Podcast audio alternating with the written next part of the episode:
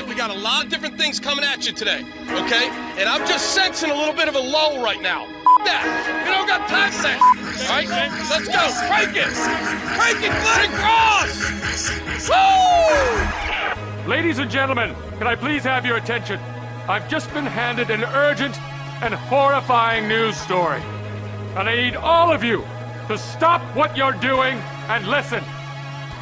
You're listening to Rock Chalk Sports Talk with Derek Johnson and Nick Springer on FM 1017 and 1320 KLWN. Depend on it.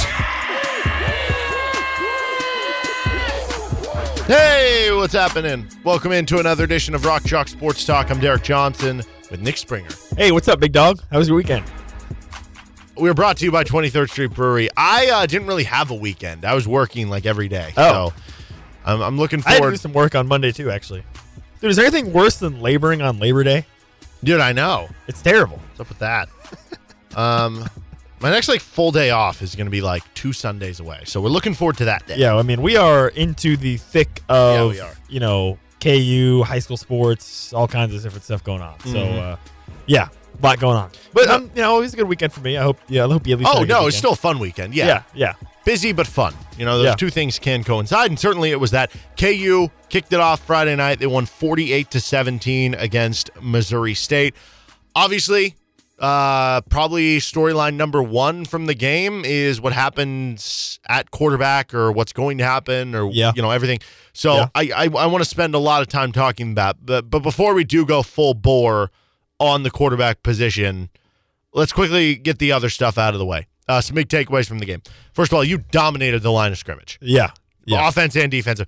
Uh, the offensive line was great. Um, Andy Kotelnicki said today, like there there were like barely any, if if any, like basically pressures from the other team that really affected things for the Yeah. quarterback. Yeah. They did well there. They opened up giant lanes in the running game. You ran all. It didn't matter which running back was in there. You were running there all were, over There them. were sometimes where the run game did get kind of stuffed, but it wasn't necessarily because of the offensive line, I felt like. Well, that's what Andy Kotelnicki said today. He Yeah. said there were a few plays that we ran that were.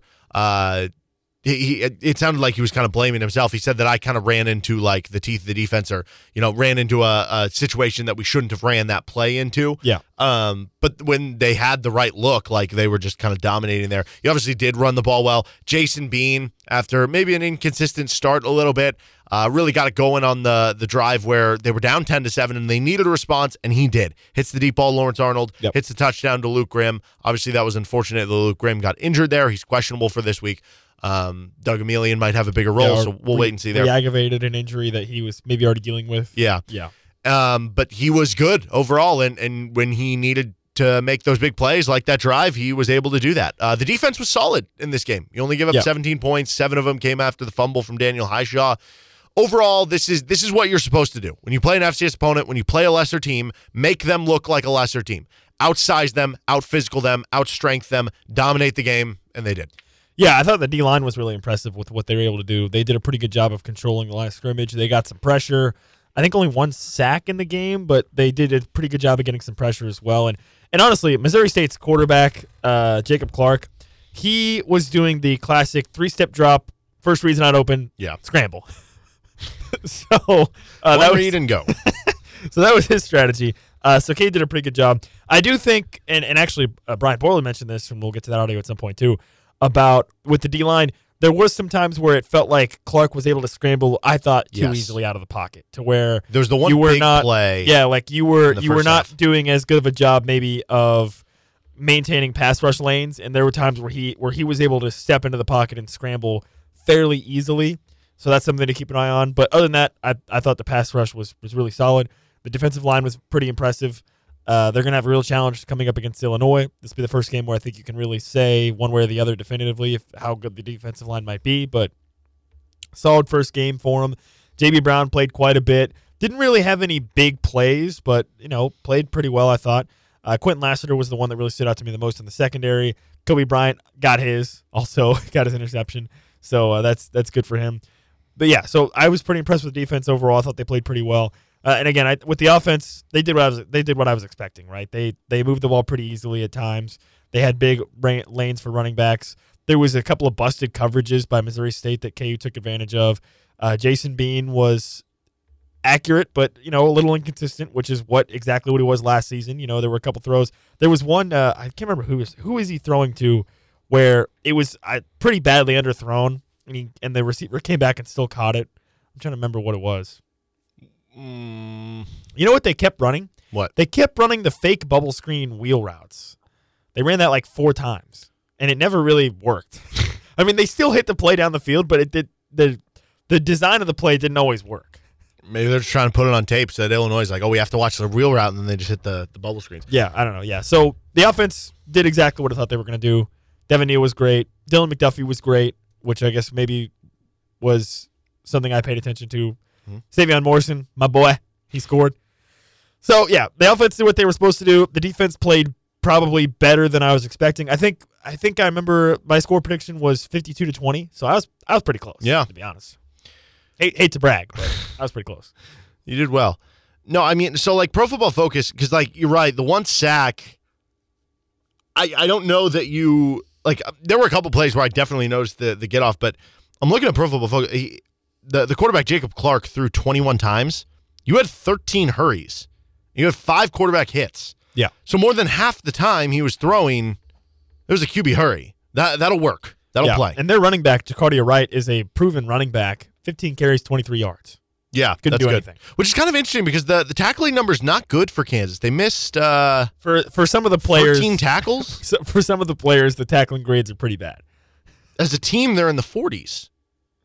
They missed 13 tackles. That's not going to cut it this week against Illinois. But also, I have a little more hope on that number because a lot of times week one will just be poor tackling. It's the first week of the season. Yeah. You, you have to figure Yeah. that out. You know, you've been going not game speed in practice for the last six Yeah. months, now, if that is a problem this week against Illinois, you're going to have a problem. probably. Yes. Yeah. But I, I do expect that to get better from last week to this week. Okay, so that's that's most of the other stuff. Uh, the quarterback saga continued. The the the saga of trying to figure out what is happening continued. Yep. Jalen Daniels was announced as the starter on the big. Board. This was very David Beaty esque. Video video board game. Yes, this was very David Beaty Video board from, gate. from the staff. Jalen Daniels announced starter on the big board. He went through warm ups. He was a captain. He was. He was out there for the coin toss. Jason Bean starts the game. Jalen Daniels does not play. Yep. And then here comes Mr. Bean. Yeah. Um, before I guess we get into what this means long term and and where we're at with this saga back and forth, we should probably at least a little bit discuss more in depth, like how Jason Bean played, how he performed. I thought for the most part he, He did was very good. well. There were still the very well. differences where you did notice. With Jalen Daniels, it's this. With Jason Bean, it's this. Like the the throw into triple coverage to Jared Casey, that was not ideal. It ended up being incomplete, so it was fine. He also threw into double coverage to Casey later in the game. Um, there was a one play where uh, it was in the I want to say first quarter when he didn't wait long enough to pitch it to Devin Neal. I think that was on the drive that they got stopped on the fourth down. Just little plays like that that kind of add up um, Yeah. that are the difference between those two guys. But also at the same point in time, if you if you just acted like Jalen Daniels wasn't a thing, he just never came to KU or whatever, right? Jason Bean and what he has done for Kansas in the time that he has come in.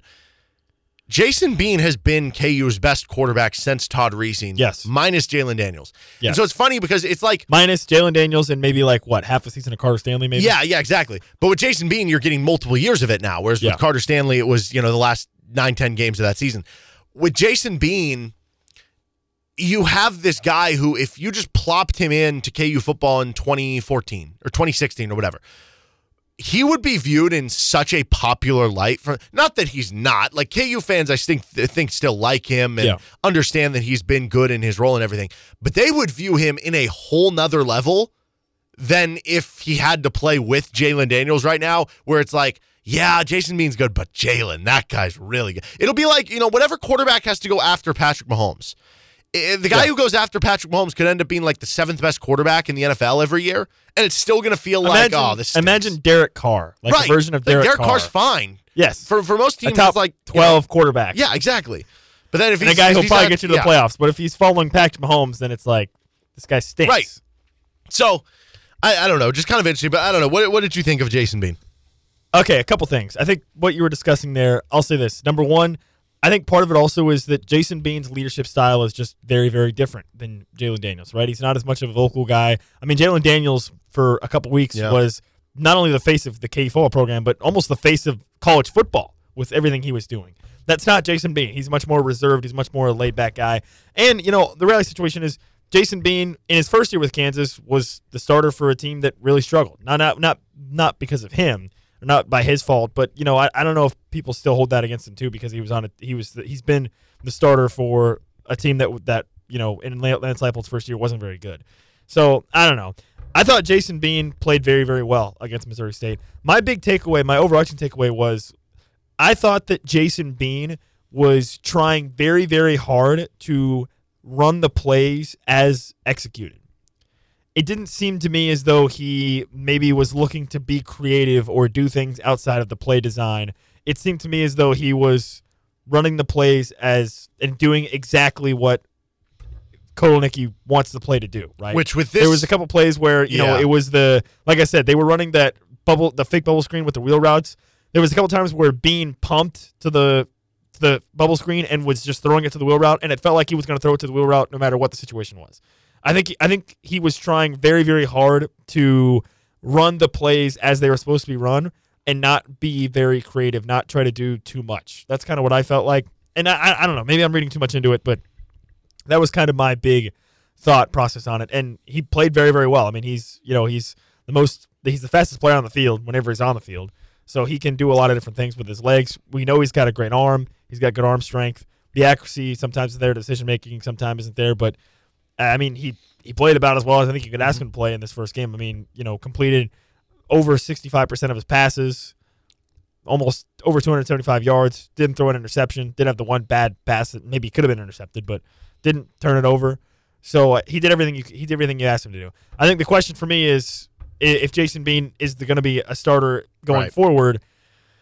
Is he still going to have that same mentality, or is he going to try to? Because I think what what takes Jalen to another level is Jalen does have that creative gene, that creative ability, and Jason Bean I think has it too. But I think in this particular game against Missouri State, he was trying very very hard to just play within whatever play was called and not do anything else. Yeah.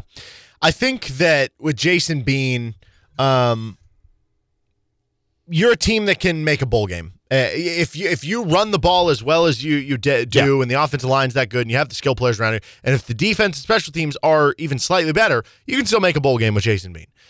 But if you want to win those eight nine games, like the ceiling type seasons, those involve Jalen Daniels, and that's where this whole interest about you know who's the starter and what's going on here comes into play because I said this on Friday. I felt like if Jalen Daniels did not go in the game, it was going to be very drastic for me in how I viewed what this season could be for KU because clearly that would be an indication that there this is a big deal and that despite kind of all the talk along the way about it not being a big deal, it is a big deal. I mean, yeah, it's the Big 12 Offensive Player of the Year. Right. Yeah. So- it would be a big deal if it was any other team besides Kansas. Here's what Lance Leipold had to say after the game on Jalen Daniels, how he's feeling, why he didn't play.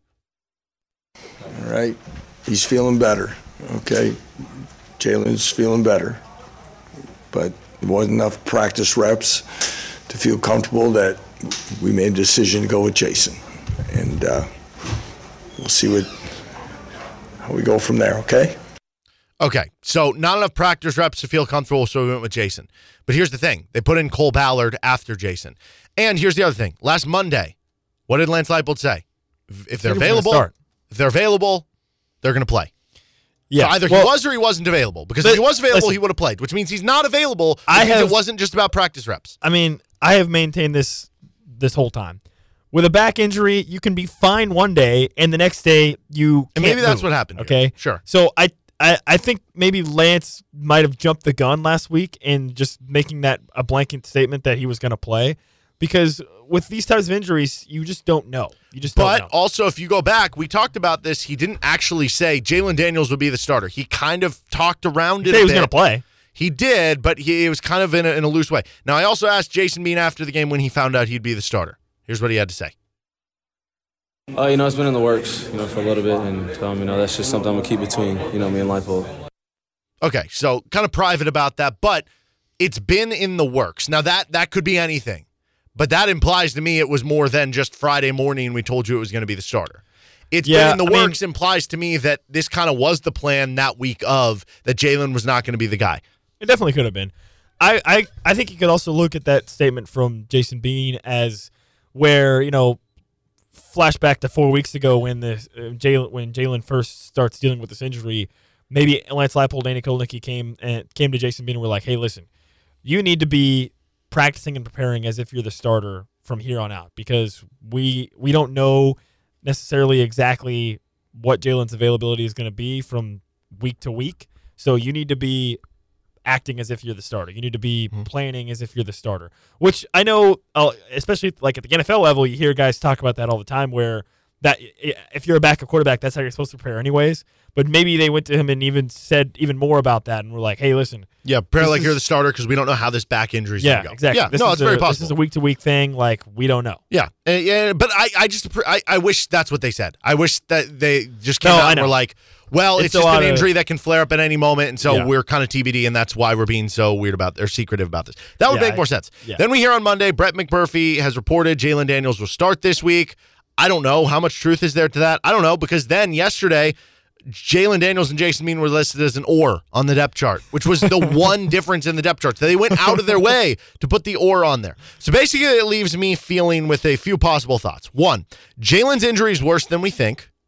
Two, and or um, Jalen's injury is going to be something that pops up at different points throughout the season. Which that's what I think. Yep. Three and or Jalen's injury is manageable, um, but again can flare up. Sorry, that was number two. Number three, uh, Lance Leipold actually knows the answer here and doesn't want to give anything away. Probably true. either is what he believes will be an advantage for the team in games, or to get more ticket sales, or because he just wants to mess with the media and the other team Could also be true. and or they are handling it this way because of how the Zach Boy or Jalen Daniels shoulder injury saga went last I year. I think that's definitely part of it. It could be any of those. It could be all of those. It could be a few of those. But that's where I'm at. I think I'm kind of done taking anybody's word for anything on JD. I'm at a point where I'm just like, if I see him play Friday, then he'll play. But I'm not going to speculate anymore if he's playing or not. No, I feel the exact same way. It's a, situ- it's to me, it's a situation now Anything where else is lip service I- and a possible lie. yeah, I'm not going to believe really any report until I see Jalen Daniels in uniform in the game trotting out there in the first quarter. All right, we're going to be joined by Matt Tait in less than 20 minutes. Coming up on the other side, we got some more of that Lance Leipold postgame audio. This is RCST on KLWN. Depend on it. Welcome back into Rock Chalk Sports Talk with Nick Springer. I'm Derek Johnson, and that time on a Tuesday, we're joined by Matt Tait of R1S1Sports.com. Kansas takes on Illinois this Friday. They just took down Missouri State last Friday, 48 to 17, the final score. Matt, when you look back at the game, and, and now that we've had time to let things sink in over Labor Day weekend, what to you was the biggest positive for the Jayhawks in that seasoning opening win, opening win against Missouri State that you think uh, will translate to the rest of the season? Um, man, good question. There, there has been some time to think about that. I, you know, the thing that jumped out at, at first was the defensive line um, and how aggressive and, and quick they looked, and and I think that's a positive sign for sure. But I'm not sure if I'm ready to throw that one into the mix yet, um, just because of the excuse me the difference between the types of players they're going to see and and and the the other offensive lines and things of that nature. So, you know, good to see. You you want them to look good against that D line or against that O line, but we got to see it this week and we got to see it next week, and, and then we might be able to make a little bit more of a read um, permanently. For for to that point, I mean, I thought the the biggest thing that stood out to answer your question anyway, I, I really thought it was the fact that all four running backs scored a touchdown. I mean, I don't know that that meant a whole lot. Obviously, they didn't need all four touchdowns. They could have, you know, won the game without any of them. But I, I think that when you've talked all year about this team and the running back depth and, and how talented that is, um, you know, and and how they've talked for the past couple of years about how you're going to need those guys, not just a one horse thing. You, you you need as many healthy bodies as you as you can get running the football. And, and so I think the fact that they all four went out there and showed something and felt good about it and came away with some productivity and and all of those things, I, I think that's not only good for those those backs, but it's also a good sign for the O line. They you know they can walk away and and feel good about the fact that it doesn't matter who's back there. You know they, they can help those guys get the job done running the football, and this team wants to run the football. I mean, look, we know they have Jalen Daniels when he's healthy. We know that Jason Bean can throw the ball too, but like this team would love nothing more than to be the type of team that pounds the rock And Andy Kotelnicki said those very words last week ahead of the game. You know, like pounds the rock, controls the clock, controls everything about their drives, and and dictates what the defenses can and can't do based on the fact that Kansas knows they're going to run the football and do it well. And so, can you take all of that from from a, a season opening win against Missouri State? No, because I think there's something that that comes into play that that sort of was my first answer too. You know, this was uh, a, a lower division type of program, and and KU still has to show it with their O line against bigger and better and tougher and more physical teams. Um, but I do think that because this is the O line we're talking about, and it's four or five starters from last year and guys that have proven it on that level, I think it it's easier to take that as a really good sign in week one and, and kind of carry it forward. So, um, you know, that that makes them feel good. That makes the backs feel good. That's got to make the quarterbacks feel good. And and obviously for Kotelnicki, it opens up a lot of things that he's able to do too. So, a um, lot of lot of things to like. I, I thought it was in simpler terms. I, I thought it was exactly the kind of opener that that you needed. It wasn't flashy. It wasn't the prettiest thing from start to finish. It wasn't perfect, but it was as good and solid as it needed to be. Well, uh, certainly uh, the other big storyline is the quarterback situation going on there. Obviously, it's been kind of a roller coaster with tracking everything at the position and comments that have been made and, and what's going to go on, all this and that. Why why do you think it, it has been kind of handled this way? Like, do you, do you take how last week went as I, I don't know, maybe Lance Leipold and the staff are, are kind of trying to leave an opening in case – like like you see on the depth chart this week, there's an or there.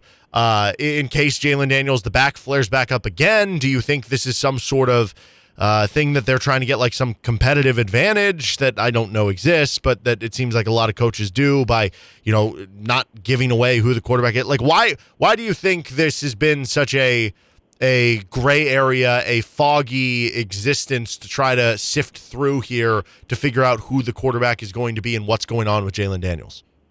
Yeah, it's a, it's a good question, and I th- I think in in fairness to them, the answer is that I I think there's a lot of unknown. I think you just said it a minute ago, right? If the black if the if the if uh, Daniel's back flares back up, well, you know that's hard to predict. They don't know, you know, they don't know today how he's going to feel Saturday morning or Saturday afternoon, or I guess in this case Friday afternoon. So it, it that that's probably that's probably something to do with it. You know, they, they, it's hard to predict when you're talking about something like that where you just don't know. And I think they've shown in the past that they're okay being sort of outright with things and hey, this is our guy and this is our starter and this is who we're going to play and you know, football coaches by nature don't tend to do that as much, but I think this coaching staff hasn't shown that they want to go out of their way to be clever and you know hide things and secretive and stuff like that. I think they're pretty straightforward for the most part. So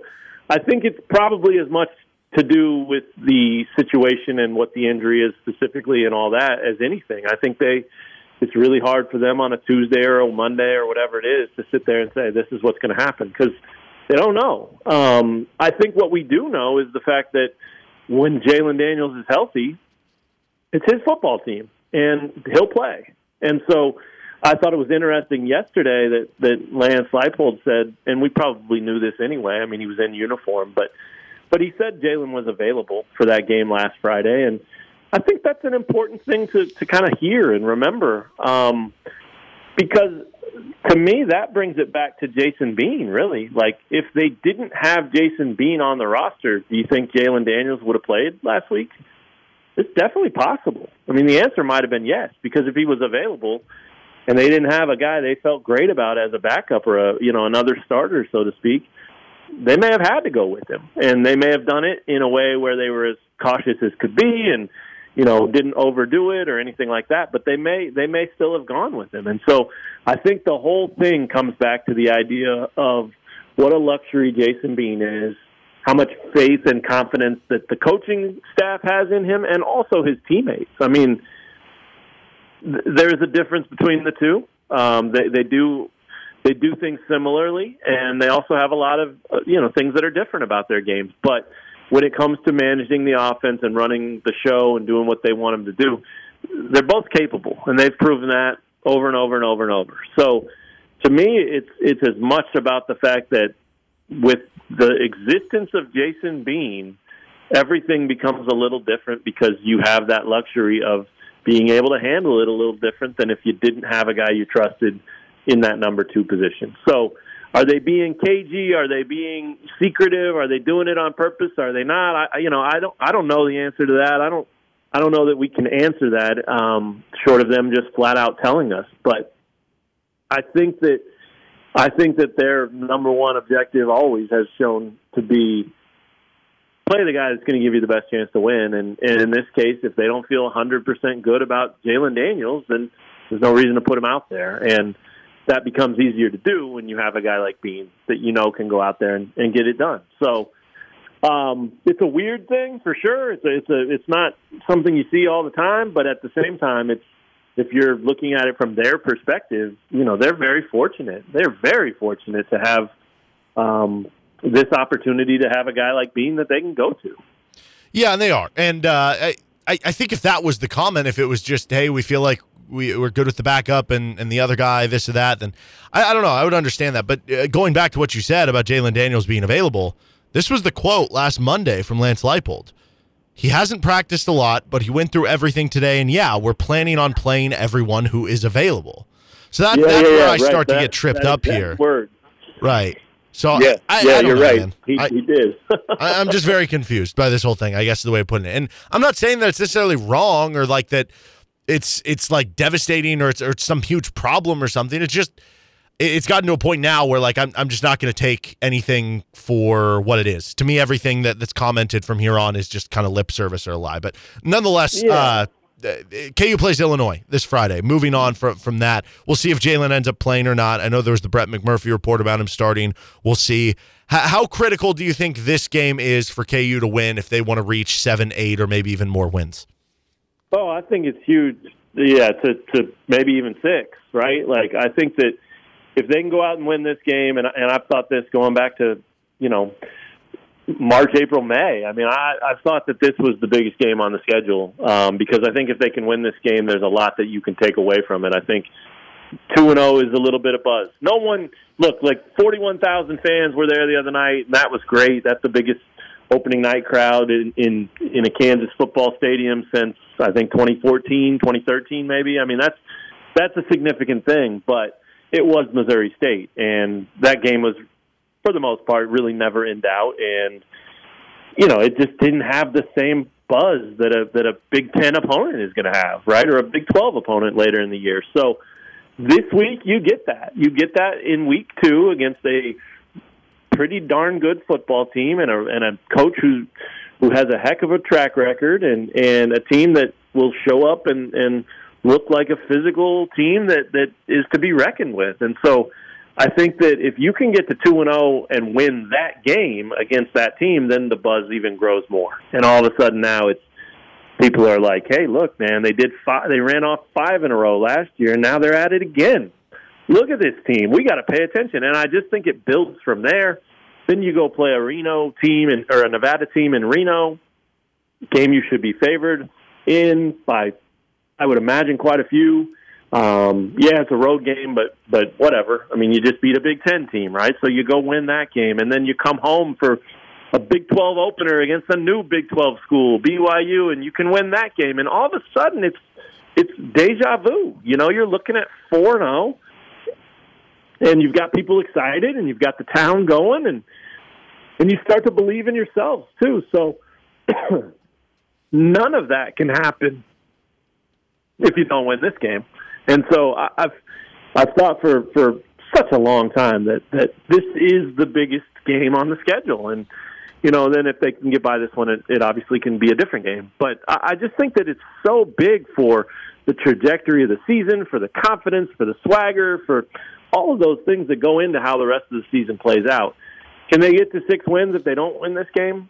Sure. I I, I think they've reached the point where we have to give them the benefit of the doubt that that they can show up any night and win a game, um, no matter who the opponent is. But it's going to be a lot harder if you don't win a home game in week two. Excuse me, man. My my my voice is You're just so today. emotional about KU football. It is. That's what it sounds like, isn't it? It's horrible. I'm I'm trying to stand up and move around and jostle this thing because it sounds like a real pitiful, sad sack kind of explanation of everything. So. I, I just got a text from somebody, and I'm afraid that's what it's going to be about. Somebody listening live saying, "Get a hold of yourself." Um, so anyway, I'm up now. I'm no longer seated, this seems a little better. So yeah, I, I just think to answer your question as quickly as I can, it, it's a it's so big because of all the things you get from a win like this. It's it's you know in, in an era when it's Big Ten and SEC football rule all, right? Like if you can bring a Big Ten team into your house and you can win that game, then you can walk around with your chest out a little more, and and I think these guys will. I think I think this team is positioned so well right now to be um, humble and operate with humility and and really hammer home that idea of we haven't arrived yet, we haven't done anything yet. But I think it's also a, ticking time bomb of sorts because these guys believe in themselves so much that if you just give them a hint of you know something positive happening and things building again you just give them a hint of that. It's it's like it's like lighting the fuse in in one of those you know old school cartoons where the thing burns you know and it's heading toward the bomb that's going to go off but it, it goes like six rooms through the house until it finally does. And and that's kind of what you're talking about here and and I think these guys again they're they're operating the right way they're saying the right things they are a humble bunch but I, I promise you, and you know this too from being around, Derek, like they believe they can win and should win every football game they play this year. And that can be dangerous and that can be scary and, and that can lead to really, really good seasons. So um, they will continue that and they will continue to feel that way if they can win this week.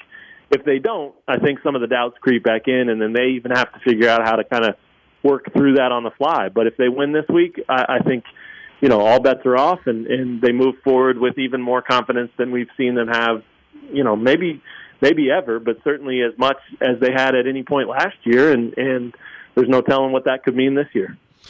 Well, uh, I, I, appreciate all the KU football talk. I did want to ask a question about KU volleyball. They had a big weekend, lost to an uber talented Purdue team in a close match, down to top 20 Marquette team in four sets.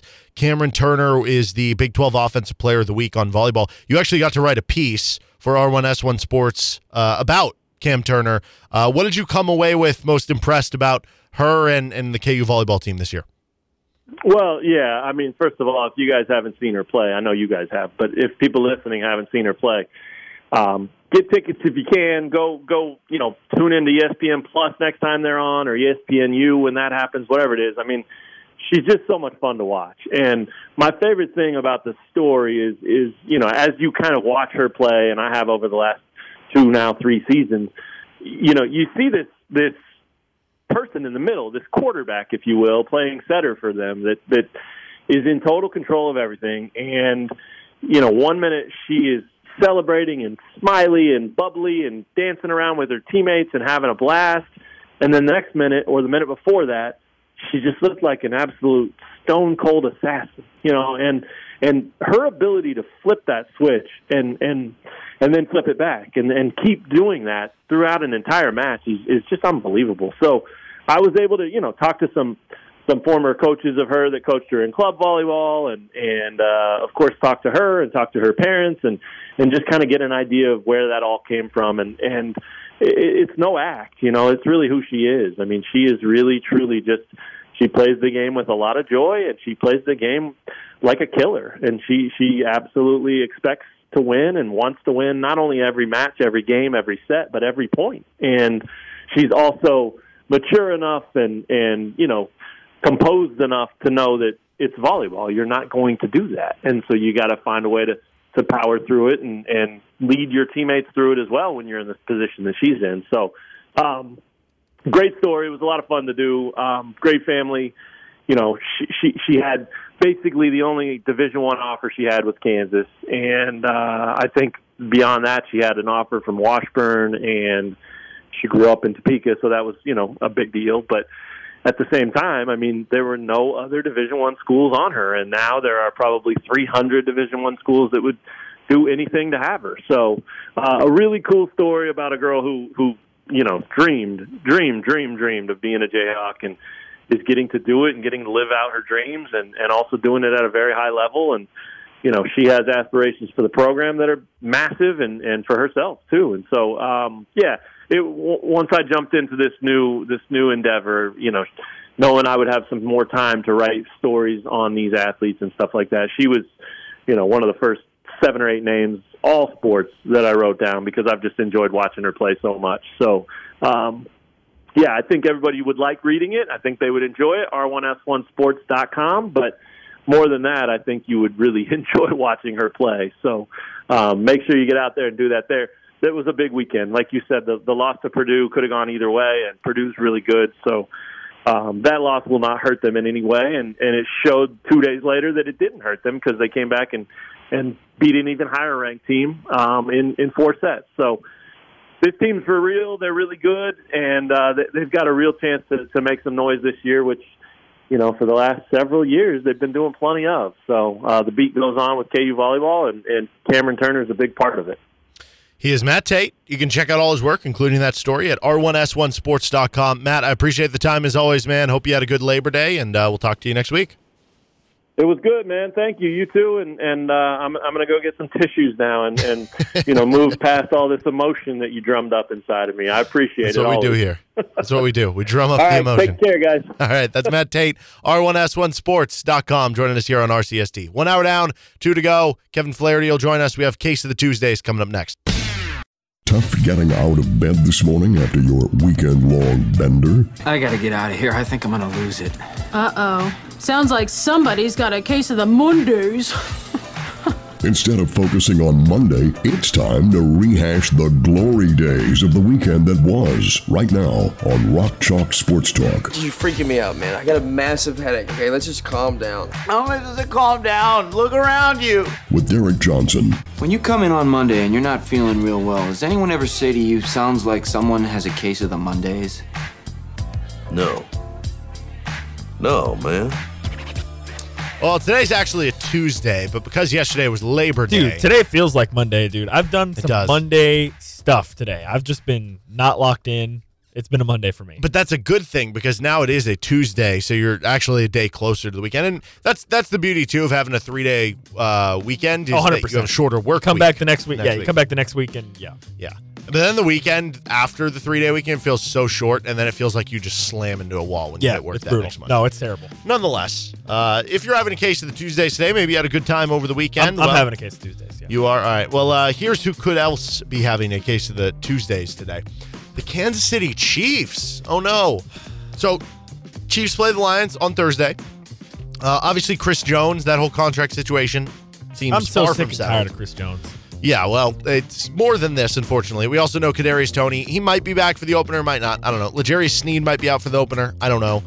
Yeah. But here's the big one, a very big one. Andy Reid told the media today that Travis Kelce hyperextended his knee during today's practice. Bad. His status is uncertain. I would imagine hyperextended knee. I'm kind of imagining he's going to be out. So with a hyperextended knee, it's kind of funny. I think uh, I'm pretty sure it was Russell Wilson did it, hyperextended his knee, and I think he ended up like returning to the game or like played. This was like back when he was with the Seahawks at one point. So I think there are varying That's fair. varying degrees of But seriousness. isn't it a little different with the quarterback versus the guy who literally has to Uh, run it could around be. all game? No, it, it and could be. twist on But the knee. I, I think there are varying degrees of seriousness to an injury like this. Uh, but yes, I would expect that Travis Kelce will either not play or play very little Yeah. in the game. That's just my general and sus- uh, what I suspect. But also, it's the opening game of the season. Like, if there's any chance that he could do serious damage to himself or make things a lot no, no, worse, it's not worth it. you hold him out. Can you win this game without Travis Kelce? Oh, easily. yes, Easily, right. 100%. It's early enough in the season too. You Dude, expect have yourself people to be not learned team. that as long as the guy wearing number 15 is healthy and playing it doesn't matter Right. okay it doesn't matter okay obviously you want travis kelce out there and he's the best tight end in the league but they can still win any game on any field in any situation as long as patrick mahomes is the starting quarterback Well, even sometimes that hasn't mattered. Chad Yes. Henne, yes um, and honestly Matt Moore. honestly I, I told this to you before we came on the air actually I actually think what's going to happen is I think the Chiefs are just going to absolutely beat the snot out of the Lions. I really do. I think it's going to be oh no Chris Jones, oh no Travis Kelce, no Jarius Sneed, and they're just going to beat them by 30. Seriously, that's what I seriously think is going to happen. Okay.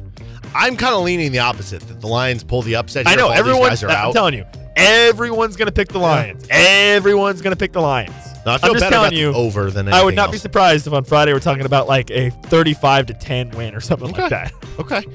Um, how about BYU thinking Marcus Adams will play for them? Is that on a case of the Tuesdays? He, he committed to BYU. He'll be joining the Big 12 Yeah. eventually. So this this is like a a full circle type thing of us how we had the conversation earlier in the summer about former KU guys find ways to be in- Yes. on teams that are going to play KU. Here's another example of it. So uh, yeah, I mean, I we, you know we've the Marcus Adams situation I think is just turned into something that's kind of more. You just hope he is has success. I mean, you know, it's it's obviously been a, a rough ride for the kid for the past you know six months basically of up and down of where he was going to be and whatnot and at this point you just hope for the best for him i mean hopefully byu is the right place for him and he gets to be successful but but yeah i mean based on what happened with his time at kansas and then based on can we even say with his time at gonzaga is that even can i even say that was he even there i don't know so uh, yeah it's a it's an interesting situation does he know does marcus adams know that provo is like more rural probably than than lawrence i would think I don't Is know. of Provo's that? a pretty big city. It's i've been to different. provo but it's it's in the mountains It is, yeah. I don't What's the know. Maybe he's a big uh, snowboarder or something. Wait, what's the population of provo Oh, it's probably multiple hundreds thousand. Oh wow, it's only 114,000. so it's literally the, it's literally like this isn't that like I the guess same I was size thinking more of Salt Lake City. Yeah, I mean that's Lawrence is like I think 95, that's the thing so it's not that much bigger. Provo is like the same distance from Salt Lake to Salt Lake City that Lawrence would be to Kansas City. So if you were like annoyed about the lack of a big city vibe, it's the same. Yeah, as as much as I feel, I don't know that I feel that bad. I, I feel like some of this is warranted. Um, I would not It's be a tough shocked if this situation. does not work out. I'll just say that. Yeah, it's a tough situation, and, and yeah, I mean, I wouldn't be shocked either. But like I said, at this point, I just kind of hope for the best for him. You know, wherever it is. Obviously, if it's against KU, I hope not. But, but yeah, Okay, Team USA basketball is having a case of the Tuesdays because they lost to but Lithuania. they're still in the semifinals. They are, yeah. They still got to get into They the beat postseason. Italy by forty, I think. so they're still in the Dominant. semifinals. dominant. No, So, but how yeah, do you what lose to? Lithuania? Who's Dude, I don't know, Lithuania? man. Don't they have a? Is Domantas Sabonis on Lithuania? Ooh, maybe. Is that enough though? Is that enough to be like, oh hey, they they have one NBA All Star. We have like seven. Shouldn't. I don't know. I don't know who else. It's is apparently it's the most points that anybody has ever scored against Team USA in an international competition. Wow. They have Jonas Valanciunas, Yeah, that's a pretty good player. uh, Iggy Brazdeikis. Remember him from Michigan? Nope, I don't remember him. He's like an early second round pick after a one and done year. Um, outside of that, I don't recognize any of these. Okay, so no Sabonis.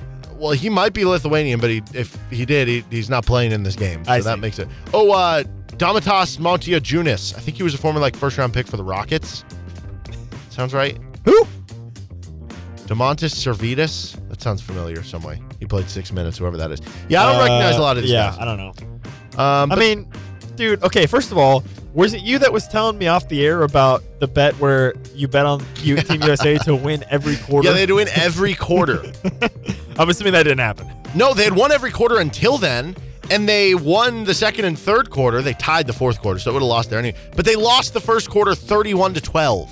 Gee, dude, what? Yeah. What happened? I don't know. Anthony Edwards had 35 points in this game. Only three other players at double digits. Brandon Ingram had 10. My or Mikal Bridges had 14. Jalen Brunson had 14. I don't know. Well, they obviously woke up because they smashed. Okay, wait. Question. I, Josh Hart, solid NBA player, solid role player. Why is he a starter on the Team USA? We Because can't get the- any better than that. Everyone else on Team USA had zero is- points. They're as a starter. old. The Team USA guys are old, and nobody cares. Dude, Tyrese Halliburton coming off the bench. I mean, think about He's it. He's an all star. Does anybody really Brandon care? Ingram coming off the bench. He's an all star. Yeah, What are we doing here? wouldn't you rather have a team of you know Kevin Durant, Kyrie, Yes. James, Of course. James Harden? Yeah, this is bad, dude. USA basketball continues. With Joel Embiid, I guess he wouldn't be, and he wouldn't be Team USA, would he? I think Joel Embiid, there have been like, I'm pretty sure Cameroon, France, and USA are all trying to get Joel Embiid to play for them. But I mean, like seriously, like I honestly, I mean, listen. Full disclosure, I do not care. I literally don't care at all. It doesn't matter. I'm not going to watch any a second of any of these How games. unpatriotic of you. I don't care. First, you hate on the troops. Now you hate on Team USA. What's next? You're going to burn a flag tonight? I literally do not care. Okay. Uh, case of the Tuesdays for the LA Rams. Cooper Kupp re-aggravated a injury to his hamstring. He's going to see a specialist this week. Yeah, not not good for the Rams. Uh, uh, okay. Oh, are the Rams just going to be like a one-hit wonder? They won the Super Bowl and then they're just going to be bad now? But also remember when they had Jared Goff, like Sean McVay does more with less on the offensive side. Like I have a hard time believing their offense is going to be like horrible. Yeah, but they they were bad last year. They sucked. I know, but part of that too, like So is this just who they are? know, Do they just suck? still Aaron Donald. Like I, I feel like the floor though, I guess unless Matthew Stafford gets hurt again, which very possible he's gotten hurt a lot in the past and he's older now. I mean, the guy literally broke his Also, back carrying Cooper the Kupp is 30 years old. That's pretty old. But I, I'm surprised he's that old. Is you think I'm he was young? Younger than that? I feel like he's only been in the league like four years. Uh, well, I think he was kind of a late clearly. bloomer. I think he was. I think he came out of college when he was like 24 or something. So maybe that, Yeah. that's why. Um, nonetheless, yeah, I don't know. I don't know. You could convince me the Rams are going to be one of the worst teams in football this year. You could convince me. I mean, me. they're not going to be worse than the Cardinals. No, that's true. But you could convince. Me So they're me. guaranteed to finish at least third in their division. Yeah, but we were going through it like a week ago that there's not that many teams that you're like they're going to be horrible. Yes. It's like the Cardinals are probably number one with The, the, bullet. Cardinals, maybe the Buccaneers Texans. probably could be really bad. Texans could be really bad. But even then, the Texans feel like they'll But be again, better. what if like what if uh, Baker Mayfield is Baker Mayfield the starter? Yeah, for the it's like, what if what if he just has a getting him to resurgence? five, six wins? You Yeah, know what I mean? exactly. Yeah, But that, that's how I feel with this team. But not every team can go seven and ten. That's the There's problem. There's gotta be some teams that are worse. Well, that's than how I feel with this team. It's like, well, if they have a healthy Matthew Stafford, Sean McVay, like that should be good enough for at least six or seven wins. I don't know. I don't think they'll be horrible. Yeah, I don't. I don't know, but that's a bad sign for them. Yeah. to start the year. Also bad for uh, one of my fantasy teams, nonetheless. Uh, case of the Tuesdays for the Delta diarrhea guy. Who? Or lady or man, I don't know. So there was a story that came out that a Delta flight was forced into an emergency landing because of a passenger's diarrhea. Oh, So obviously, a couple weeks ago, we had the. uh Well, no, it was more than that. I don't know, a month or this two ago. back in the wait. What are you talking the about? the lady, the scene, fake person or whatever. You know what I'm talking oh, about? Oh yeah, yeah. That, the, that the lady that was bleeper like, isn't "He's not real. real. Yeah, yeah, correct.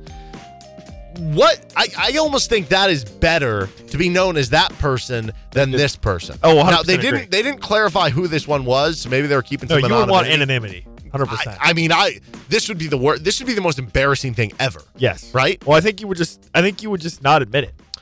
Yeah. Do they, have says, security, uh, do they have do they have security cameras on airplanes? What makes it worse is this was supposed to be a plane. This wasn't just like a short trip where it's like, hey, we're going from Chicago to Kansas City or something. It was like they're going from Atlanta to Barcelona, Spain. oh, so this They is were forced to turn flight. around and make an emergency landing after a passenger, quote, had diarrhea all the way through the plane. Now, does that mean So I'm confused. physically it was all the way through the plane? Yeah, I'm, or- I'm confused. Does this mean this this person literally like was unable to make it to the airport, unable to make it to the airplane bathroom? and That's was, what I'm like, saying. Literally, you know, yeah, for lack of a better term, crapping on the floor. right. Where it was just leaking out everywhere. Uh, the pilot. Or was it a situation where they went to the bathroom and it was, it was like the smell was so bad, I don't know. it's like, this is bad. I mean, this is wrong. Pirate, the pilot took to air traffic control and said, quote, this is a biohazard issue. We've had a passenger who's had diarrhea all the way through the plane, so they want us to come back to Atlanta. I mean, this to me sounds like they were someone was like at the back of the plane and they needed to get to the front bathroom and they just carpet bombed the whole the whole thing. Well, just like imagine, imagine being the person who's sitting next to the guy on the plane. Or anywhere on the Oh, plane. man. It seems like. That's brutal, dude. That is really bad. It's a case of the Tuesdays for because like as as awful as this would be for all the other passengers who were on the plane and had to deal with this, like case Yeah. of Tuesdays for them too. It's Yeah. worse for this guy because he had to deal with the shame. or this person. You know? Yeah, yeah, whoever exactly. it was. Yeah. Uh, traditional defenses are having a case of the Tuesdays today because no longer will we call it defense. Jim Harbaugh uh, obviously wasn't available to coach for the game Saturday. He'll be suspended the next two games as well. He, in his uh, weekly press conference, said the job of a head coach on game day is to be the quote guardian of victory. Which, by the way, I think we should make that the new title for head coaches in football. Uh, basketball, they're called managers, right? In football, they should be guardians of victory. Uh, but then he added this line, quote, "There's no offense, there's no defense. There's a we fence. This sounds fake, but it's real. Dude, what? Are, okay, first of all, if you're suspended, why are you still going to press conferences? Is that just fine? Do they just not yeah, care? I think he's, I think he's only suspended for game day. Like he's he's it's okay, like the so Bill it's one of those things where it's like where he could practice only the but on game 24 day, hours yeah. of the game is the only time that he's actually quote unquote suspended. Yes.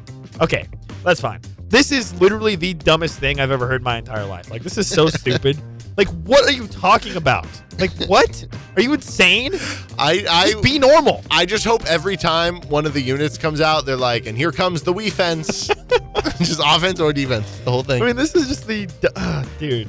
I can't decide which is worse: the Wii fence or the Guardian of Victory. it doesn't make any sense. Oh, I love Because first of of all, if you haven't won, you're not guarding anything. So it's a stupid. It could be the guard. Shouldn't it be the guardian of defeat because you're trying to avoid defeat? Agree? Yes. You should be guardian of victory defeat. means you're trying to like Stop guard the victory. win. Yeah. Yes. Should no, be it should be the opposite. defeat. No, I Yeah. kind of agree with you. I agree. Uh, no, this is really stupid. I can't decide if I really hate this or if I just. I'm going to refer awesome. to the KU Wii fence all the time now. I hope you know that. Um, okay, also, Dabo Swinney is having a case of the Tuesdays because Dude, Clemson Clemson oh my gosh. Thanks. I, I was, yeah, they. They've gone okay. The two previous years, they went from being like that national title contender I mean, every they- year I mean, dude, to the last two years they were- a good team. Yeah, But it was elite defense and just like kind of bad offense. They would still win nine or ten games. Yeah, dude, like three, four years ago, they were borderline same level as Alabama. Yes. like perennial top Yes. two, top three team, going to the national championship Now every they got year. smoked by Duke last They night. suck. Not even. I mean, close. they are terrible. By the way, this makes me feel even better about the Kansas win over Duke last year. I know they're slightly different teams, but like there's a lot of the same faces. Yeah. That makes me feel great about that. BJU is going to win ten games with Oregon State. I know. and Clemson's going to be terrible. Seriously. So huge W for DJU. When Dabo refuses to use the transfer portal, Yes. doesn't seem to be working out too hot. Yeah, this is a, a disaster for Dabo Swinney, and I'm sure that a lot of people are just so sad about that. You know, because Dabo Swinney is oh has been he's such a likable guy. He's such a likable coach. He doesn't say annoying things. Oh wait, I'm just getting word that he actually he's not likable and he does say annoying things all the time. Wow, okay, this is great. All right, last up, case of the Tuesdays is uh, body parts exploding. Okay, did you see this report over the weekend? Yes. The report of the weekend Albert was the the direct quote was that Juju Smith-Schuster's knee was in danger of exploding. the could explode at any point. at any moment. and is a quote mess. Now, I mean, that- obviously, that- I when mean, they I can't- say explode, I think that basic. I don't think it actually is going to explode. But when you say it that way, you actually do picture in your mind An- that he's going to be running like a drag route over Yes. the middle, and then he's going to try to I mean, I- someone I- out, and his knee is literally Yes. going to explode, and it's no I longer mean, my thought be was attached. I mean, th- I don't know if this might be kind of messed up, but my thought was Kevin Ware. I mean, your knee you your knee will explode. I mean, literally like boom, Will literally blow up. kapow. I do wonder though if going back to the the Chiefs not really seeming to entertain any offers for Juju because when you looked at it, we were like, oh, that wasn't like that much money. I'm surprised the Chiefs didn't do it. Or like, yeah, if the this Chiefs is didn't why. try to re-sign I wonder if the Chiefs were like, we don't think his health is going to hold up long term. So we got the one year out of him. He even had to deal with some health stuff last year. Could like, be, we're yeah. moving on. Well, anyways, uh, yeah, if you're walking down the street, just be wary that your Yeah. knees or any other body, Body part parts just explode. could explode at any moment. Uh, he's Nick Springer. I'm Derek Johnson. That is Case of the Tuesdays here. We got a college football whip around next. Kevin Flaherty will join us after that. You're listening to RCST on KLWN. Depend on it.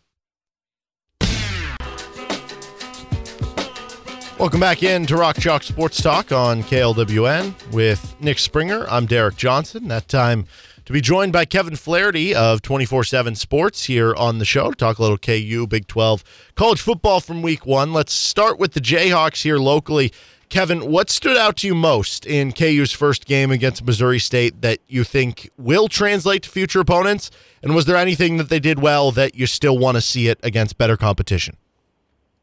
Yeah, I thought the the defensive line was something that you'd like to see transfer over into better competition because I thought they did an outstanding job in, in that game against Missouri State, and I think when you look at what you wanted to see from the defensive tackles and, and you know the way that they were going to kind of muck up the middle and and be physical and everything and what you wanted to see from the defensive ends in terms of rushing the passer and showing some athleticism and things like that. I, I thought all of those things flashed, and so that's uh, that's definitely something that I think you you want to see carry over, and, and you're not 100 percent sure that it that it will, but it was a really positive indicator.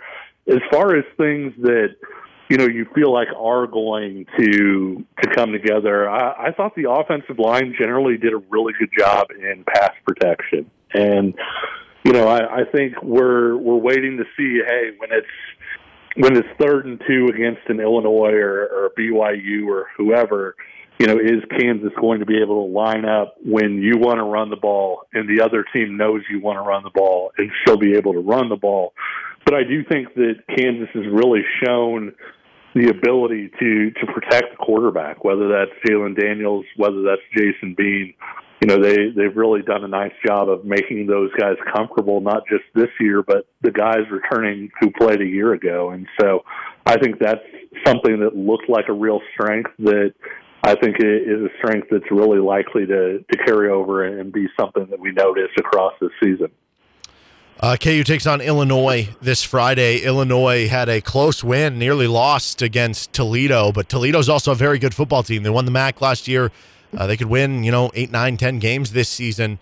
Uh, what do you make of that matchup on, on Friday, and, and how do you think, or, or I guess, what do you think will most determine which team comes out on top?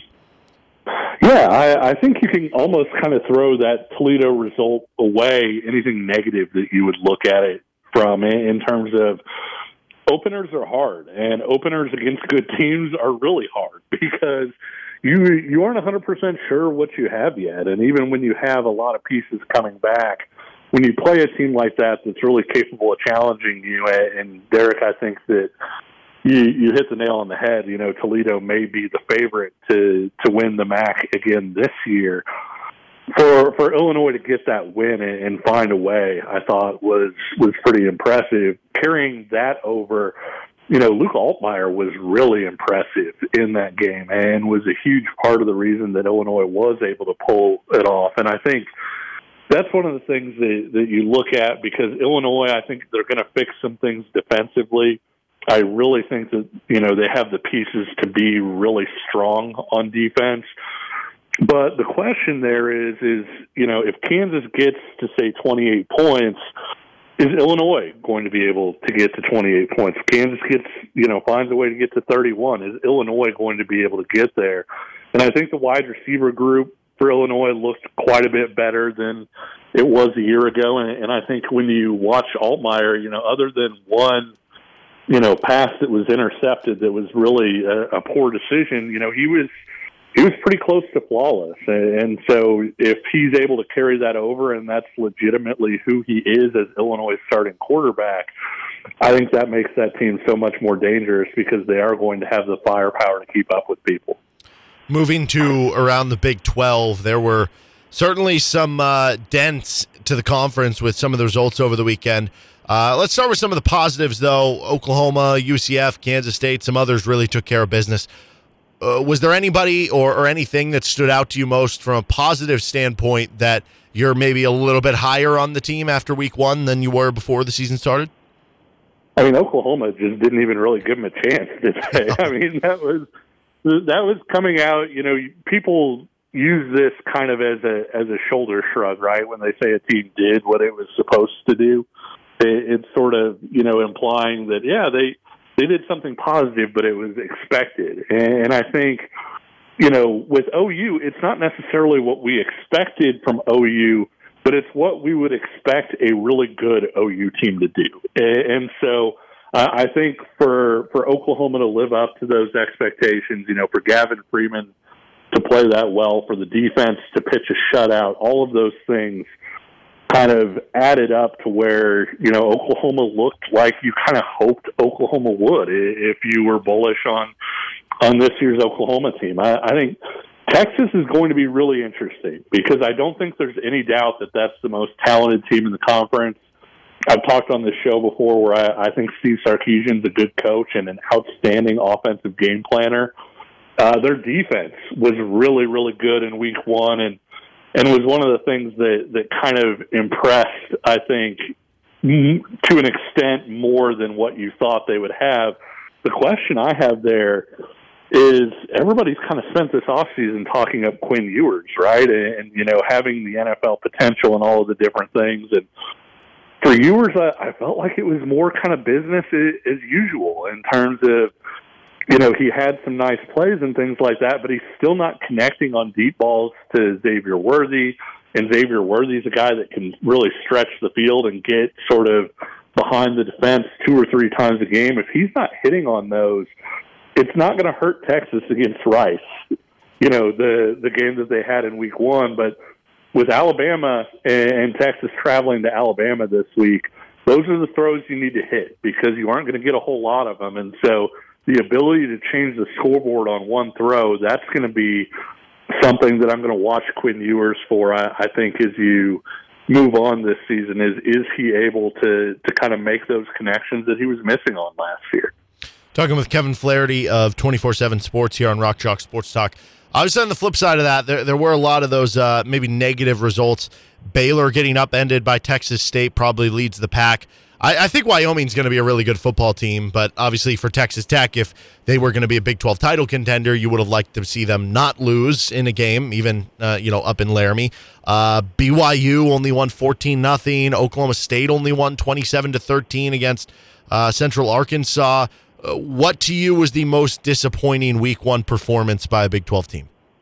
Uh, I thought it was Baylor against Texas State, and I'm really not sure it was incredibly close. I mean, uh, I'm not saying Texas State has a has a bad team or anything like that, but there's the way that they lost and the way that a lot of us the buzz coming out of, of Waco this off season was that I don't want to say the defense was fixed, but basically that they had, you know, they they had maybe found some solutions to things that were issues a year ago. And you know, Dave Aranda is, is such a smart guy, and he's been such a good defensive coach that I think you even gave him some benefit of the doubt. Right? You felt mm-hmm. like, okay, Baylor had sort of a one year fall off but maybe they're they're going to be better defensively. I expected the Baylor offensive line to really struggle. You know, they hadn't played together hardly at all. They're really athletic. I think you know by the time you get to week eight, week ten, when they're used to playing with each other, I, I don't think that's going to be as big of a problem. But for Baylor to go out and struggle that way defensively, uh, I thought really was was not the best indicator for that team. You you kind of mentioned the Texas Tech thing. Did you guys watch Clemson Duke at all last night? Yes. Clemson. I'm not saying that. Uh, I'm not saying that Clemson was was better than Duke or anything like that, but weren't you kind of laughing at, at one point at all the different things that were going wrong for Clemson? I mean, the you turned the ball over twice on handoffs inside the ten. Yeah, I, I think they punted in the second half. Isn't that right? They, did, they, they did not score. Punt, No. they did not punt or score in the second half, which is just an amazing stat. And I bring that up as a really long way to say it wasn't quite to that extent, but you look at the missed field goals, you look at a few of the other like little things that happened to Texas Tech against Wyoming, and you know I, I think that that one was a little more acceptable in general, but I also think it was one of those things where, hey, you knock through one of those field goals in regulation and you're breathing a sigh of relief on the plane home, but you're still heading home with a win. And so I didn't draw as many conclusions, maybe, or as many negative conclusions about Texas Tech in that game as opposed to, say, the, the Baylor Texas State game, which I, I thought was was really not the best thing, and that was before you know the uh, the knee injury to Blake Shapen and and him likely being out here for a little bit. Uh, across the country, elsewhere, uh, obviously beyond, I guess, Duke and Colorado jumping onto the scene. Some impressive performances. Florida State kind of comes to mind for me, and and looking at what they did. Um, you know, kind of the same thing though with uh, maybe some teams that disappointed a little bit. I was a little disappointed in what we saw with Ohio State. Uh, across the country, uh, was there a team that, that maybe your opinion changed on the most in week one?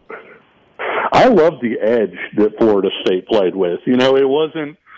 I, I felt like Florida State was going to be athletic. I thought Jordan Travis was going to continue to be a really good quarterback. You look at the wide receivers they had, and and the size and athleticism that they can bring out there. I, I thought that Florida State had all of those things, but do you remember uh, when they got the touchdown and uh, one of the Florida State guys just kind of ragdolled an LSU guy to the ground in, the end zone? Like to me, that was a microcosm of the way that they finished that game, and, and it's something that is somebody who has watched Florida State with interest at least for a really long time. I'm not sure I've seen that from that program in, in quite a while, and so I think it, it was one of those things where yes, I was impressed with Florida State's athletes. Yes, I was impressed with the receivers, and and think a lot of people are going to struggle to keep up with them.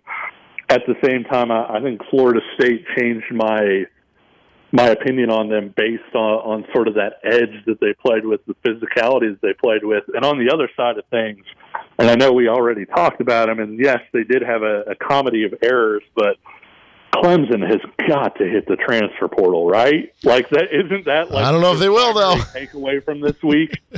yeah, I mean, imagine if they would have got Keon Coleman instead of Florida State.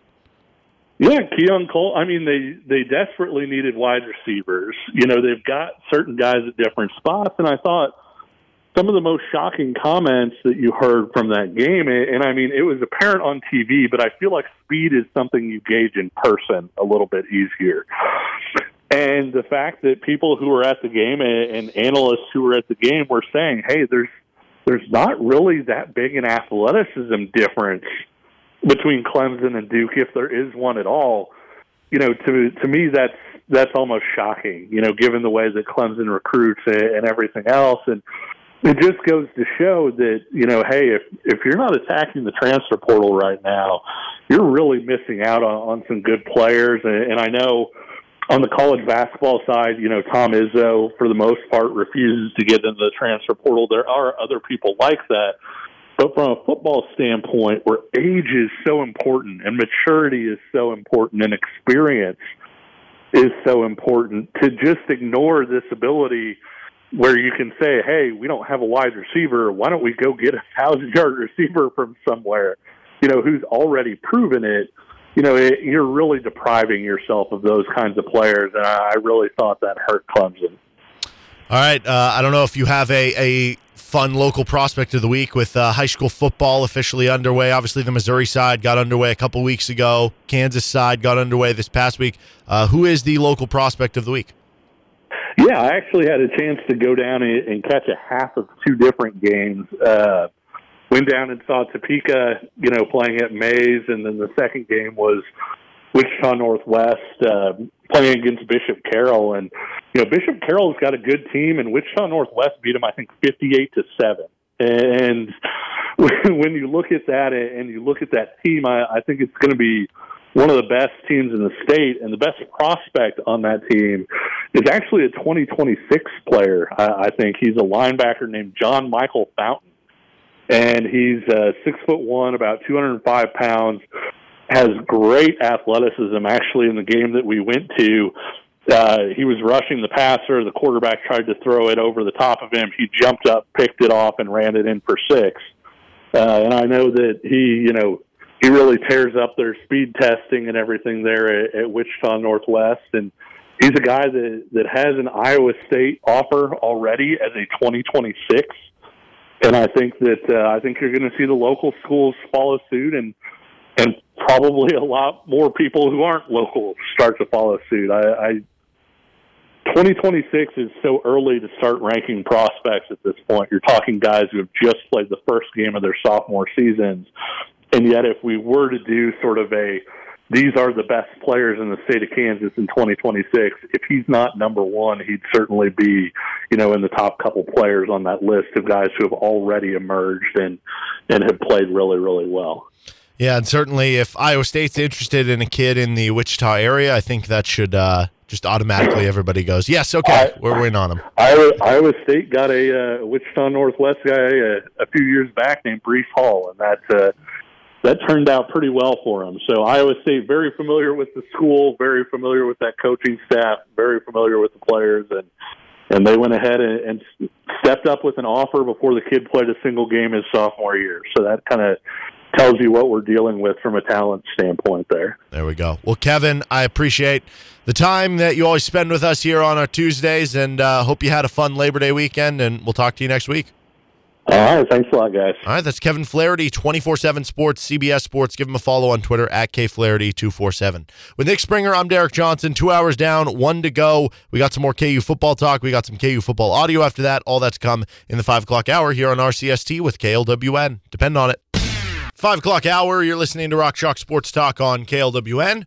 With Nick Springer, I'm Derek Johnson. We've got more live action coming at you this week. We got High School Sports Weekly returning on Thursday night. That's going to be out at Mama's Tamale Shop, new location. Nick's going to be out there. Who we got? Baldwin High School football. There was uh, always a good time with Coach Lisher. Yeah, Baldwin High football coming out uh, for the first uh, show of the season, so very excited for that. Yes, so you can come on out to that Thursday. Friday, we're going to be a Big Mill before the KU football game. Our show will be from uh, 3 to 5 o'clock. Kiss Crew is going to be there from 4 to 6 o'clock. And then we also have high school football on Friday. Sam Yeah. Speck, Craig Hershiser will be on the Free State game. Myself and Matt Llewellyn will be on the Lawrence High game at 7. Uh, both those will be available on different radio ways. For the LHS game, we're going to be on a video stream of the game with our new uh, kind of internal house video equipment. So that'll be a lot of fun. Yep. How about KU football having a blackout on Friday? Yeah, yeah. So, uh, okay. There have been mixed reviews. I am personally a big fan of it. What I'm not a fan of, though, is I just don't know how well executed it's going to be, considering this That's- was that's announced like over the weekend. I don't think I saw a single person be like, "Those jerseys are not cool," or like, "This yeah, isn't a cool idea." I like the Yeah. uniforms. It's a night game, so it's you going to do see the cooler. few people being like, "But black is not one of their primary colors." There, there are certain people who say you should only do jersey colors of your primary jersey colors. I don't No. really care about that no, personally. I, I don't care about that either. Especially with like black and white, everybody can use black and white. You know, Yeah, do a yeah. white out, do a black out. I, what I like most about I think it, they're cool. What I like most about it is the black in a night game. That's what I like the most. I agree with that. That's what that's the coolest part. Yep. I don't think I would I would still like it if it was just a regular like you know 11 a.m. game or whatever. But I like it even more that it's a night game. No, I think it has to be a night game. Um, I, I think that's really cool as part of it. But yeah, you're right. It's the execution of it. How many people own a black KU shirt? Yeah, I mean black KU and, jersey. You know they rolled out the black KU shirts at local like rally house areas at least Mhm. in you know with. with I saw the they're, they're giving but- out five thousand, the first five thousand students that want, but walk I'm in. so still be good. I am very skeptical of how much of a blackout it's going to look like. Well, which usually like- when they do like at other colleges or other professional games, I've been to like an NBA game, a playoff game once where they did like a whiteout Yeah, and they gave they had a white shirt on every chair. yeah. So that's how you guarantee everybody's going to be wearing white. I, I think they should just do that. Just give every person who enters a black shirt. Yeah. Oh, I don't. I don't. Maybe they didn't have the logistical support to do that, or I, I don't know. Guess. But uh, yeah, so I'm, I'm I am skeptical of what the crowd's going to look like. Uh, I'm not skeptical of the how of the number of people that are going to be there. I mean, I'm expecting it to be a pretty. I, I would assume this will be a sellout. It I mean, it was be- what forty one thousand. Yeah, for it should be State a sellout or very very close to it, which is awesome. Uh, again, I don't, I don't. Unfortunately, I, I'm not confident in the entire stadium being black, but I think it'll still be really cool. And again, I think the uniforms are really really cool. Uh, I like everything about them. People love the circus font. Obviously, they go crazy for that, so that's cool that it's on there. They got the Warhawk helmets as well with the black helmets. So nothing to complain about with the uniforms. Uniforms totally sick, totally awesome. Love all that. Love that it's happening for a night game with the blackout. I would have just liked to have seen uh, a a quicker or a a sooner rollout of the idea of making it a blackout game because you're right because there's you know I'm sure like you said a lot of people probably don't necessarily have black KU gear Right. and how quickly will they be able to acquire some if they're planning on coming to the game so I don't know but overall I am very excited for it uh, and it's one of those things where I think this is a situation where the result of the game is going to influence how people view the uniforms. like if KU loses, I, I'm sure there's gonna be people that will be like, "Don't wear black again." Yeah, that's a good point. It'll be like the Bill Self thing when they uh, wore. red. yeah, exactly. Uh, by the way, the best Thursday of the year is coming up. It's all about NFL opening night. Chiefs are going to be back at it. Football's back. DraftKings Sportsbook, an official sports betting partner of the NFL, is hooking new customers up with a can't miss offer to celebrate. Place your first $5 bet on the NFL and score $200 in bonus bets instantly. DraftKings hooking everyone up with game day greatness. All customers can take advantage of two new offers every single game day this September. Check the app to see what you get. You can bet on the Chiefs game. I know we talked about earlier in the show. No Travis Kelce possibly in the game. Chris Jones doesn't sound like that's going to happen. L'Jarius Sneed might be out. Kadarius Toney might be out. But guess what? You still got Patrick Mahomes. You still got one five. You still got Andy Reid. Yeah. You're rocking. I'll, I'll say this. I'm rocking with the. I, I don't know that I feel great about giving up six and a half points. I feel good about the over in this one. I think the Chiefs are going to win by like 30. Okay. I feel great about the over. Okay, yeah, Patrick Mahomes will bet. still put up points. Lions don't have a great defense. Yeah. Um, the Yeah, Lions do have a good wasn't offense. the Lions pass defense like the worst in the NFL last I don't year? know about the pass. I know running defense. I think they're 27th in the Mm, NFL last season. So you should be able to score on them, even without Travis Kelce, even without Kadarius Toney, because you Yeah. still have Patrick Mahomes. Yeah. Um, but your defense without Chris Jones might not be a very good defense. And they had, a, I think they were number seven last year in offense. Like they had a low key, really good offense last year. So Yeah. I'm in on the over. Don't wait till kickoff to get in on the hype. Download the DraftKings Sportsbook app now and use code KLWN. New customers get $200 in bonus bets instantly when you bet just $5. That's code KLWN only on DraftKings Sportsbook. The crown is yours. Gambling problem? Call 1 800 Gambler. 21 and older, physically present in Kansas. Bonus bets expire seven days after issuance. Eligibility and deposit restrictions apply. Terms at, at sportsbook.draftkings.com slash football terms on behalf of Boot Hill Casino and Resort. Okay, some more uh, KU football talk here uh, before we get into some uh, player audio from the post game coming up in our next segment. Overall, KU wins the game 48 17. Yeah. Really impressive second half of play. They outscored them what in the second half 31 to 7. Yeah. You end up covering the spread, I guess, depending where you got it at. I don't know, man. If you got 32. yeah, if you got the final or- line, you're kind of screwed still. Yeah, yeah. Sorry about that. But also, if you had the final line, you probably weren't feeling great at halftime that you were even going to get it to begin Yeah, with, right? Yeah. Um. Anyway, were were you more impressed with the offense or the defense? Uh, I was definitely more impressed with the defense. Uh, I thought the defensive line looked pretty solid. They were pretty good in the run, uh, which I was pretty impressed by. And they did they did get some pass rush. Uh, nobody really. I mean, some of the transfers jumped out as as kind of more impact guys, but there wasn't it, there wasn't a Lonnie Phelps, right? We talked Right. about it on Friday heading into the game, and then you know last week about is there going was somebody on the D line going to have a Lonnie Phelps s game where it was like, okay, this dude is going to be somebody you can look to for impact plays. That didn't really quite happen.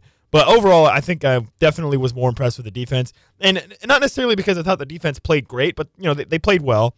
But just because the offense was so vanilla, the offense was uh, able to be very successful, but they didn't really show anything. You know, I mean, this was this was classic Andy Kotelnicki going back to last year. They didn't really. There was a lot of the same plays, a lot of same type of plays. They didn't really sh- want to really want to show much. But don't worry, Andy Kotelnicki always, always has the playbook wide open for every game. That's what he said. Always, every game. He never hides anything. He never holds anything back. That's what he said.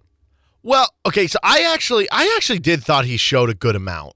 Like, I do agree. They probably held some stuff back for the Illinois game. And I, and I do agree. I know what you're referencing. You're referencing the comment where he said everything is on the table. I do disagree with that. I do think that, I mean, just go back to last year. Last year, they ran the option once or twice, and then that was the primary option week two. Uh, they're going to run some stuff that they didn't run in week one. I actually, I was talking to Lawrence Arnold. We'll get to that audio coming up in a bit. I asked him if they used any of the player run plays yet. They said no, not yet. So, like, those are still in the bag. But he did show, like, the Jared Casey quarterback sneak. Yeah. You know, he did show a couple interesting like passing. They they ran a tight end screen to Trevor Cardell. I do think there was some stuff in there, but I I'm I'm assuming that a majority of even the non vanilla stuff that they did show, I'm assuming that was with a purpose. Yes. They'll probably have like a counter to that play for either this next week or later in the season. Now, I did like the speed option plays with Jason Bean. Yeah. I think those are I think those are plays that are easy and you can continue to go back to because with Jason Bean's electric ability on the ground, like you may if you make the wrong read on that, Jason Bean's going to score, or you're going to get a pitch to a Devin Neal or somebody on the outside who can make guys miss on the outside as well. I hadn't really considered that, but now that you're saying it, I think it is it is more beneficial to the KU offense to run speed option with Jason Bean than read option. Hundred percent. We saw sometimes last year he with made Jalen the wrong read. With Jalen read Yes. option. With Jalen read option. The read option's much more successful. And- and with with Jason, Jason- Bean, it's much better to just get him on the perimeter. Yeah. And then he can either just accelerate around the corner and use his great speed, or he has the ability to pitch. Yeah. I 100% agree with that. The speed option works way, way better with Jason Bean, just with by with his, with his skill set, getting on the perimeter and just saying, "All right, all you got to do is run in a straight line, or either pitch it." You know, Right. you don't have to do much. With with Jalen though, I think you you will see a lot less of that and more of the read option. No, I agree with that. And and there still was a play that Jason Bean like pitched it way before he should have, but still, um, I, I think that does benefit him a little bit more. I I was more impressed honestly with the offense than I was the defense, but that's also to be expected because I think the offense is better than the defense. So if you're grading it on a curve, I would be more impressed with the defense than the offense. You know, I, I look at some of the like Pro Football Focus grades, for instance. They had an 87.4 in pass rush. They only had one sack. So you, you like walk away from the game and you're like, oh, you had that sack on what, the first drive of the game? Like, how much did you really get since then? You had 14 hurries from then on. You had four more quarterback hits from then on. Uh, you didn't always get sacks, but you had a lot of pressure that, that forced incomplete passes. I, I thought the defense was good. You obviously ended up with a couple interceptions in the game. Even though you gave up 17 points, seven of those can be attributed to like the Daniel Hishaw fumble. Realistically, you would have been given up 10 points. So I thought the offense was better. The offensive line was great. You got a lot of surge in pass block. Um, you got a lot of surge in the running game. I mean, you just ran all over them. They couldn't really stop even some of your basic run plays. Those were all great signs. You gave Jason Bean all the time in the world to throw. The receivers were, you know, as expected, really good. Jared Casey was great. The running backs Yeah. were great. The Devin Neal uh, touchdown run was awesome. They- all the touchdown runs were great. The Don McDuffie, the Daniel Hishaw, um, your guy Sevion Morrison getting in there. He did, yeah. No, I should I should have uh, did Sevion Morrison anytime touchdown. Bet. Yeah. I should have, and I didn't. You should have. Although I didn't really see any player props going around when I was looking didn't on the, the apps. No. I wonder if that had something My to do with the Jalen was stuff. I think Dylan McDuffie's going to play a bigger role Yes. than maybe we originally thought. yes. Not that I not that I don't think you and I were like, oh, he's never going to play, but I don't. I think he's going to play a bigger role. I mean, this is a guy that's a proven thousand yard rusher at the D one level, right? When you go back to his Buffalo days, so he's definitely got the the he's definitely got the poise. He's definitely got the ability to run, and I think he's somebody we might see a little bit more of. With the wide receiver room, they were good, but I'm nervous about the injuries. I mean, with Luke Grimm, kind of up in the air. We'll see. Uh, so that's interesting. And then the other thing I wanted to point out with the defense that you mentioned was Hayden Hatcher ended up being one of your best Pro Football Focus graded pass rushers of Mhm. the game. Uh, and uh, again, I think Hayden Hatcher is a player where a lot of people are like, oh, you know, he's a system guy. He's been around for a long time, but you've got Patrick Joyner, you've got Dylan Brooks, you've got these other guys that are much more athletic, much more physically look like look the part, right? And all this guy Hayden Hatcher does is he just keeps putting his head down and keeps making plays and keeps, you know, forcing KU to say, hey, this guy needs to be on the field. Yeah. Uh, and it's very, very impressive. So I didn't want to point that out. Yeah, seven tackles, two tackles for loss. I didn't really like a lot of. I, I would just look up at the stat sheet and I was like, oh, Hayden Hatcher now has this many tackles. He has Yeah. this many tackles. He was just making a lot of plays. Yeah, And, uh, another guy that. I wanted to that I, I would feel remiss without mentioning is Kwinton Lassiter. He had a fantastic game. He graded out pretty well on Pro, Pro Football Focus, and he was involved or near a lot of impact plays. Obviously, had the interception. That's not something that I was expecting uh, out out of him. You know, and that that then calls into question of you know we talked about Demarius McGee. What's his role going to be? Well, if Kwinton Lassiter is playing like that. Even, I mean, he's he might even be pushing a guy like Kalen Gervin to to be on the field more. So that was very very impressive uh, from him, and I'm curious if that will continue. If he'll continue to to to kind of be that successful on the outside. But I was pleasantly surprised by Kwinton Lassiter. Yeah, I was too. He was good and definitely got in there more than uh, maybe I thought. But yeah, overall, good performance. You did exactly what you should do against lesser opponents, against FCS opponents. Yeah. Dominate the game. And even though the game was was kind of in reach at one point in the first half, even when it was 17 to 10, even when But- they they had, you know, whatever tied it or taken the lead, Yeah, they were up 10-7. yeah, it, it didn't feel like they were the better. It felt like No. you were still the better team. You know? Yeah, and my big takeaway from this is this is kind of exactly what you want from an FCS game. A game where you were thoroughly the better team, Yeah. where you pretty much controlled, but there's still a lot to still be desired, right? You feel like you come out of that game and you're saying, yeah, you know, we got a big win, but we didn't play to our maximum capability. So I think that's kind of the ideal game for you against an FC opponent, an FCS opponent, because it's not like you just steamrolled and it's oh, you got big egos now. You think you're, you know, you think you're hot stuff, but also you still controlled and comfortably won, so you feel good, but you still think there's more you can achieve. So I, I kind of think it's that the ideal way to win a game like that. Yeah, it really is. And you end up winning by 31 in the end. We'll see how much it carries over to week two because it's a uh, big one this week against Illinois Yeah. on Friday A night. big one against some big boys. That's right. Yes, very big team, and uh, battle of the line of scrimmage is going to be probably who determines who uh, wins this game. All right, we'll be out at Big Mill before that game, three to five o'clock. Our show for RCST Kiss Crew will be there from four to six o'clock. You can hear that game on Friday right here on KLWN and our sister station 105.9 Kiss. With Nick Springer, I'm Derek Johnson.